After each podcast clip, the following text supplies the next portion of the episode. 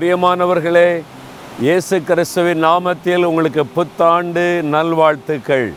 வருஷத்தின் முதல் நாளிலே வந்திருக்கிறோம்.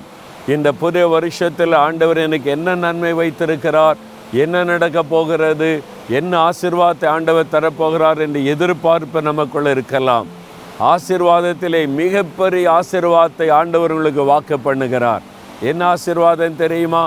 வானத்தை பூமி உண்டாக்கின தேவன், அண்ட சராசரங்களை சரிசித்த தேவன், சகல ஆசீர்வாதத்தின் தன் கையில் வைத்திருக்கிற தேவன் உங்களை பார்த்து சொல்லுகிறார். ஏசாயா நாற்பத்தி ஓராம் அதிகாரம் பத்தாம் வசனம், நீ பயப்படாதே, நான் உன்னுடனே இருக்கிறேன். என் மகனே, நீ பயப்படாதே, நான் உன்னுடனே இருக்கிறேன். என் மகளே, நீ பயப்படாதே, நான் உன்னுடனே இருக்கிறேன். இதுதான் ஆண்டவர் கொடுக்கிற வாக்கு தத்தம். பயப்படுகிற காரியம் வரலாம், பயப்படுகிற சூழ்நிலை வரலாம், பயப்படுகிற நெருக்கங்கள் வரலாம். ஆனால் ஆண்டவர் சொல்லுகிறார், நீ பயப்படாதே. சூழ்நிலைகள் எப்படி வந்தாலும் நீ பயப்படாதே, நான் உன்னோட இருக்கிறேன் என்று சர்வ வல்லமுள்ள தேவன் உங்களுக்கு வாக்கு கொடுக்கிறார். அவர் வாக்கு கொடுத்தால் கொடுத்தது தான். வாக்கு மாறாத ஒரு தேவன் அவர்.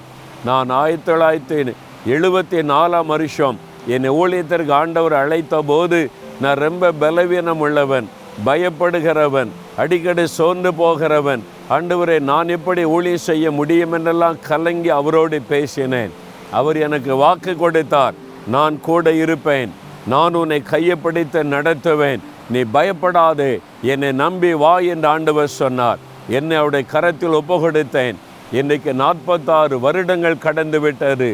வாக்கு கொடுத்த ஆண்டவர் இயேசு வாக்கு மாறாதவராய் என் கூட இருக்கிறார். எத்தனையோ பயப்படுகிற சூழ்நிலைகள் வந்தது, நெருக்கங்கள் வந்தது, அவமானங்கள், உபத்திரவங்கள் வந்தது. இனிமேல் அவ்வளவுதான் என்று மற்றவர்கள் சொல்லக்கூடிய சூழ்நிலை வந்தது. இனிமேல் இந்த ஊழியக்காரன் முடிந்தான் என்று மற்றவர்கள் பேசுகிற சூழ்நிலை வந்தது. எல்லா போராட்டத்துக்கு மத்தியிலும் இயேசு கூட இருந்தார். நீ பயப்படாதே, தைரியமாயிரு என்று என்னை தைரியப்படுத்தினார். ஜெயத்தோடு வழி நடத்தி கொண்டிருக்கிறதை நான் பார்க்கிறேன். என்னோடு கூட இருந்து இத்தனை ஆண்டு காலம் என்னை நடத்தி வந்த என் ஆண்டவர் இயேசு உங்களை பார்த்து சொல்லுகிறார், என் மகனை பயப்படாதே, என் மகளை பயப்படாதே, நான் உன் கூட இருக்கிறேன் என்று வாக்கு கொடுக்கிறார். அவர் கூட இருக்கிறாரா என்பதிலே மாத்திரம் நீங்கள் கவனமாக இருக்க வேண்டும். அவர் எப்பவுமே என் கூட இருக்கிறாரா, அவர் என் கூட சந்தோஷமாக இருக்கிறாரா என்பதிலே மாத்திரம் கவனம் செலுத்துங்கள். அவருக்கு பிரியமானதை செய்கிறா, அவர் கூட இருப்பார்.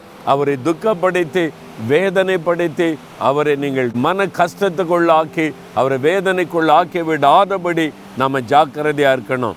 அதில் மாத்திரம் நம்ம கவனமாக இருந்தால், இயேசோடு கூட நான் இருக்கணும்னு ஒப்பு கொடுத்தா அவர் நம்ம கூடவே இருப்பார்.